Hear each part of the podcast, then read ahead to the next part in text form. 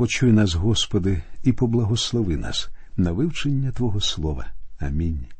Дорогі наші друзі, сьогодні ми продовжимо вивчати 16-й розділ книги чисел, який розповідає нам про бунт синів Кореєвих. Я читаю вірші з 15 по 17. А Мойсей сильно запалився та й сказав до Господа: «Не обернися до їхнього приношення. Я не взяв від них жодного осла, і зла не вчинив жодному з них».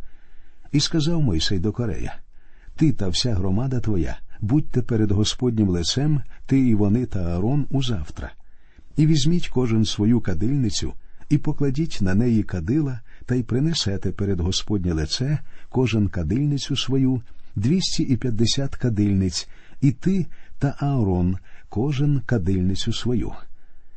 Тепер Бог сам висловить свою волю і своє відношення до бунту. Читаємо вірші з 18 по 21. «І взяли кожен кадильницю свою, і поклали на них огню, і поклали на неї кадила, та й стали при вході скинії заповіту, а також Мойсей та Аарон. І Корей зібрав на них усю громаду до входу скинії заповіту. І показалася слава Господня всій громаді. І промовив Господь до Мойсея та до Аарона, говорячи: «Відділіться від цієї громади, я винищу їх умить». Отже, кожний взяв свою кадильницю, всипав в неї паління і прийшов до скинії. Далі ми бачимо, як являється слава Господня. Раніше ми вже відзначали, що слава Господня з'являється в часи ремства, і ось тепер вона виявлена під час бунту.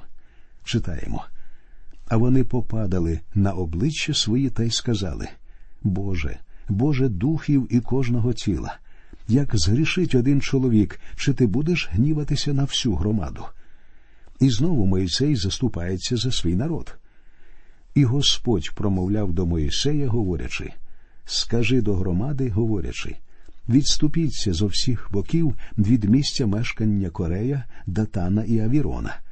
І встав Мойсей, і пішов до Датана та Авірона, і пішли за ним старші Ізраїлеві. І він промовляв до громади, говорячи: «Відступіть від наметів тих несправедливих людей, і не доторкніться до всього, що їхнє, щоб і ви не загинули за всі їхні гріхи». І вони відступилися від місця мешкання Корея, Датана й Авірона зо всіх боків. А Датан та Авірон вийшли і стояли при вході наметів своїх, і жінки їх, і сини їх, та діти їхні. І сказав Мойсей: «Оцим пізнаєте, що Господь послав мене зробити всі діла ці, що вони не з моєї вигадки. Якщо вони повмирають, як умирає кожна людина, і їх спіткає доля кожної людини, то не Господь послав мене.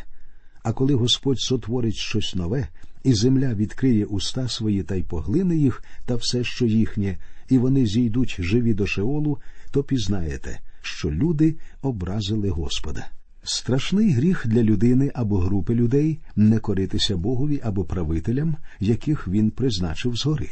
Страшний гріх організувати свою власну систему поклоніння і таким чином розділити народ Божий. Бог обов'язково розправиться з таким бунтом, засудить і покарає його. Читаємо далі. «І сталося, як скінчив він говорити всі ці слова, то розступилася та земля, що під ними, а земля відкрила свої уста та й поглинула їх, і доми їхні, і кожну людину, що Кореєва, та весь їх маєток. І зійшли вони та все, що їхнє, живі до Шеолу, і накрила їх земля, і вони погинули спосеред збору». З побожним жахом дивишся на те, як Бог покарав цих людей. Вони намагалися розділити народ Божий, і тому Бог судить їх так само, як вони згрішили. Спочатку він розділяє народ таким чином, що Корей зі своїми спільниками опиняється осторонь, а потім розверзає землю, яка поглинає їх. 7-й вірш 6-го розділу послання до Галатів говорить: «Не обманюйтеся, Бог осміяний бути не може, бо що тільки людина посіє, те саме й пожне». Суд Божий здійснюється в міру гріха, але не більше. Так було зі старим Яковом, так було з Давидом, так було з апостолом Павлом. Так буде і з вами, і зі мною. Читаємо тепер 34 та 35 вірші. А увесь Ізраїль, що був навколо них, повтікав на їхній крик, бо казали, щоб земля не поглинула й нас. І вийшов огонь від Господа, та й поїв тих 250 чоловіка, що приносили кадило. Ці люди були в Ізраїлі начальниками, але всім їм здавалося, що в їхньому служінні не вистачає значимості і популярності. Яке ж це нам усім попередження? Деякі люди мають від Бога дар служіння, що припускає непомітне і скромне положення в церкві, але їм чомусь здається, що вони обов'язково повинні очолити керівництво цієї громади. Пам'ятаєте Тавіфу, що володіла даром шити одяг? Дар цей був так важливий для церкви, що Бог через апостола Павла воскресив цю жінку з мертвих. Я впевнений, церкві сьогодні треба менше голосів, що проповідують і керують, а більше людей, що дуже добре виконують скромне служіння, наприклад, шиють. Потрібні люди, які будуть виконувати просту роботу в церкві. Отже, для Бога важливі всі дари. Що ж стосується заздрості та бунту, то за них він карає. Читаємо далі. І Господь промовляв до Моїсея, говорячи, «Скажи до Єліазара, сина священика Аарона, і нехай він позбирає ті кадильниці спосеред погорілища, а огонь повикидає геть, бо вони освятилися, кадильниці тих грішників, їхньою смертю. І нехай і вони зроблять із них биті бляхи на покриття для жертівника, бо приносили їх перед Господнє лице, і вони освятилися. І будуть вони знаком для Ізраїлевих синів». І взяв священик Єліазар мідяні кадильниці, що поприносили їх ті, що спалені, і перекували їх на покриття для жертівника, пам'ятка для Ізраїлевих синів, щоб чужий чоловік, хто не з Ааронового насіння, не наближався кадити кадило перед Господнім лицем, щоб не сталося з ним, як із Кореєм та з громадою його, як Господь говорив йому через Моїсея. Бог велить, щоб з кадильниць зробили металеві аркуші для покриття жертвника. Це повинно було нагадувати синам Ізраїлевим, що ніхто, крім нащадків Аарона, не може приносити паління Господу. А в наступному тексті ми бачимо вже 6-й випадок ремства. Ось читаємо. А назавтра вся громада Ізраїлевих синів нарікала на Моїсея та на Аарона, говорячи, «Ви повбивали Господній народ». І сталося, коли громада збиралася на Моїсея та на Аарона, то обернулися вони до скинії заповіту, аж ось покрила її хмара, і показалася слава Господня. Наступного дня народ, провівши в роздумах всю ніч, почав звинувачувати Мойсея і Аарона в тім, що вони знищили бунтарів. Але ж Мойсей і Аарон не робили цього. Це зробив Бог. Зверніть увагу, після цього ремства знову являється слава Господня. Бог готовий знову засудити тих, хто ремствує, адже вони нарікають проти тієї людини, яка стоїть між ними й Богом, і своїм служінням відвертає від них покарання Боже. Читаємо вірші з 9 по 15. І Господь промовляв до Моїсея, говорячи, «Вийдіть спосеред цієї громади, а я винищу їх умить». І вони попадали на обличчя свої. І сказав Мойсей до Аарона, «Візьми кадильницю, і поклади на неї огню від жертівника, і поклади кадила, та й понеси швидко до громади, та й очисть її, бо вийшов гнів від Господнього лиця, і розпочалася поразка». І взяв Аарон, як говорив Мойсей, і побіг до середини зборів, аж ось розпочалася поразка народу. І він поклав кадила, і очистив народ». І став він поміж умерлими та поміж живими, і затрималася та поразка. І було померлих поразкою 14 700, окрім померлих у справі Корея. І вернувся Аарон до Моїсея до входу скинії заповіту, а поразка припинилася. Чоловік, проти якого люди збунтувалися, врятував їх. Він встав між ними і Богом. Так само рятує нас той, кого людство розіпнуло на хресті. Він стоїть між Богом і грішником. Наступні вірші цього розділу розповідають про розквітлий жезл Аарона. Отже, Бог збирається підтвердити священство Аарона і ще раз встановити, що саме Аарон є первосвящеником. І зробить він це, створивши чудо Воскресіння. Читаємо.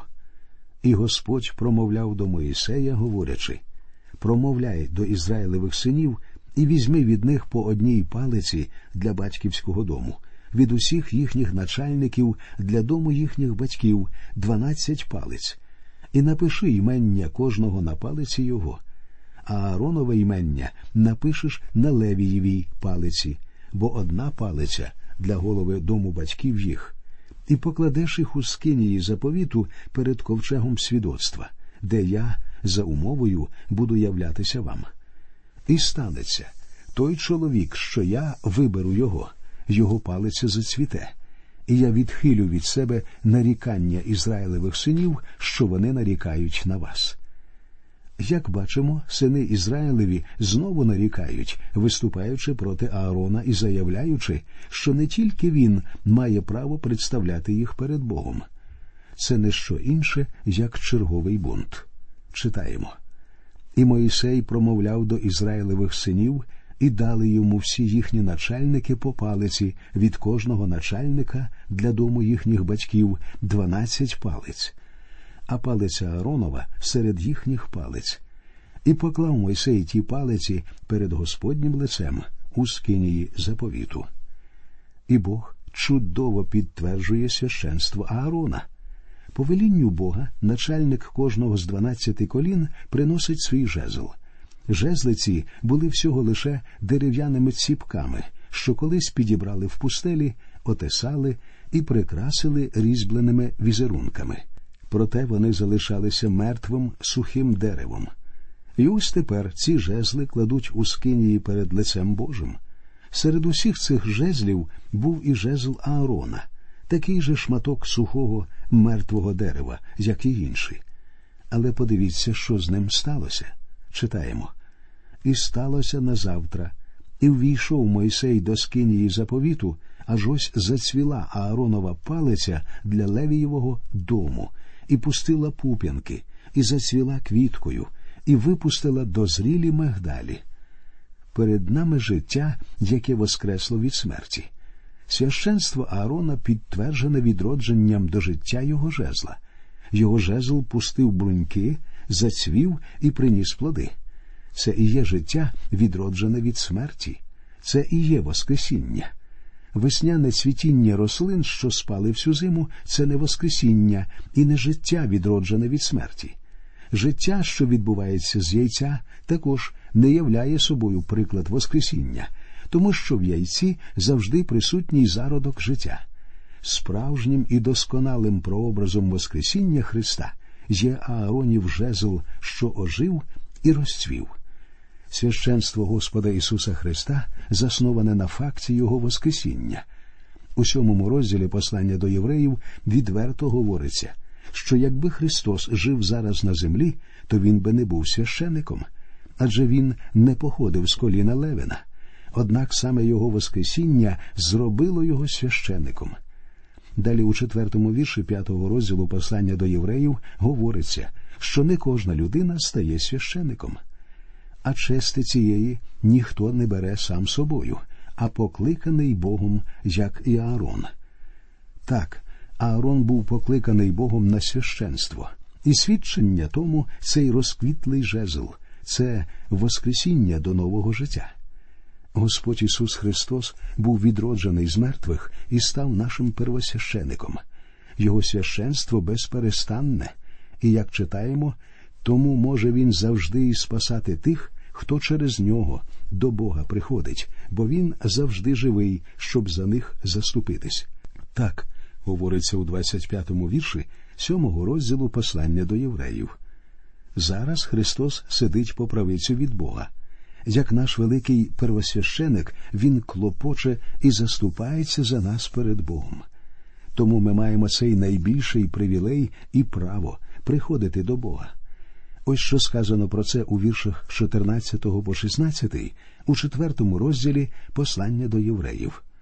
«Отож, мавши великого первосвященика, що небо перейшов, Ісуса, Сина Божого, тримаємося і сповідання нашого, бо ми маємо не такого первосвященика, що не міг би співчувати слабостям нашим, але випробуваного в усьому подібно до нас, окрім гріха. Отож, приступаємо з відвагою до престолу благодаті, щоб прийняти милість та для своєчасної допомоги знайти благодать. Друзі мої, чи маєте ви потребу в спасінні сьогодні? Чи потрібна вам сьогодні допомога? Ваше життя нудне, одноманітне, нецікаве, тужливе і марне? Тоді прийдіть до Господа Ісуса Христа. Він чекає нас на небесах, наш великий первосвященик. Ви самотні? Прийдіть до Нього. Ви зазнали невдачі в житті? Прийдіть до Нього. Ви боретеся зі спокусою і не можете перебороти її? Прийдіть до Нього. Ви зробили страшну помилку і стоїте на роздоріжжі доріг, не знаючи, яке прийняти рішення. Прийдіть до Нього. Прийдіть, зажурені і засмучені. Адже Він, наш великий первосвященик, воскреслий з мертвих. Він живий, і Він чекає нас сьогодні на небесах. Читаємо далі. «І виніс Мойсей усі ті палиці сперед Господнього лиця до всіх Ізраїлевих синів, і вони побачили, і взяли кожен свою палицю. І сказав Господь до Мойсея, верни Ааронову палицю до ковчегу свідоцтва, щоб берегти на ознаку для неслухняних синів, і спиниш їхні нарікання проти мене, щоб не повмирали вони». Отже, жезл Аарона, що пустив бруньки, розцвів і приніс мигдаль, буде зберігатися як свідчення і знамення. Жезл цей був одним з трьох предметів, що знаходилися в ковчегу заповіту. Ось що говориться про це у 4 вірші 9 розділу послання до євреїв. «Усюди обкутого золотом, а в нім золота посудина з манною, і розцвіле жезло Ааронове та таблиці заповіту». Отже, скрижалі з написаними на них 10 заповідями, посудина з манною і розквітлий Ааронів жезл зберігалися в ковчегу завіту Скинії. І жезл цей назавжди вирішив питання про священство Аарона. А зараз, друзі, давайте перейдемо до вивчення 18-го розділу книги чисел. Цей розділ підтверджує священство левитів і перелічує їхні права і обов'язки. Ми з вами вже читали про бунт Корея і 250 начальників ізраїльських проти законної влади Моїсея і Аарона. Бог засудив і покарав Корея і його прихильників, тому що бунт їх, врешті-решт, був спрямований проти Бога. Після цього в стані почалося хвилювання, і серед народу піднялося ремство. Ізраїльтянам здавалося, що покарання було занадто суворим, адже страчені бунтівники були популярні серед народу, вони були начальниками. Люди, які не мали духовного зору, стали звинувачувати Моїсея. Але ж Моїсей був не більш винен у їхній смерті, ніж Симон Петро був винний у смерті Ананії і Сапфіри. Мені здається, що Моїсей і сам був досить здивований тим, що відбулося. Потім через це ремство на народ напала виразка. Тоді Аарон став між живими і мертвими.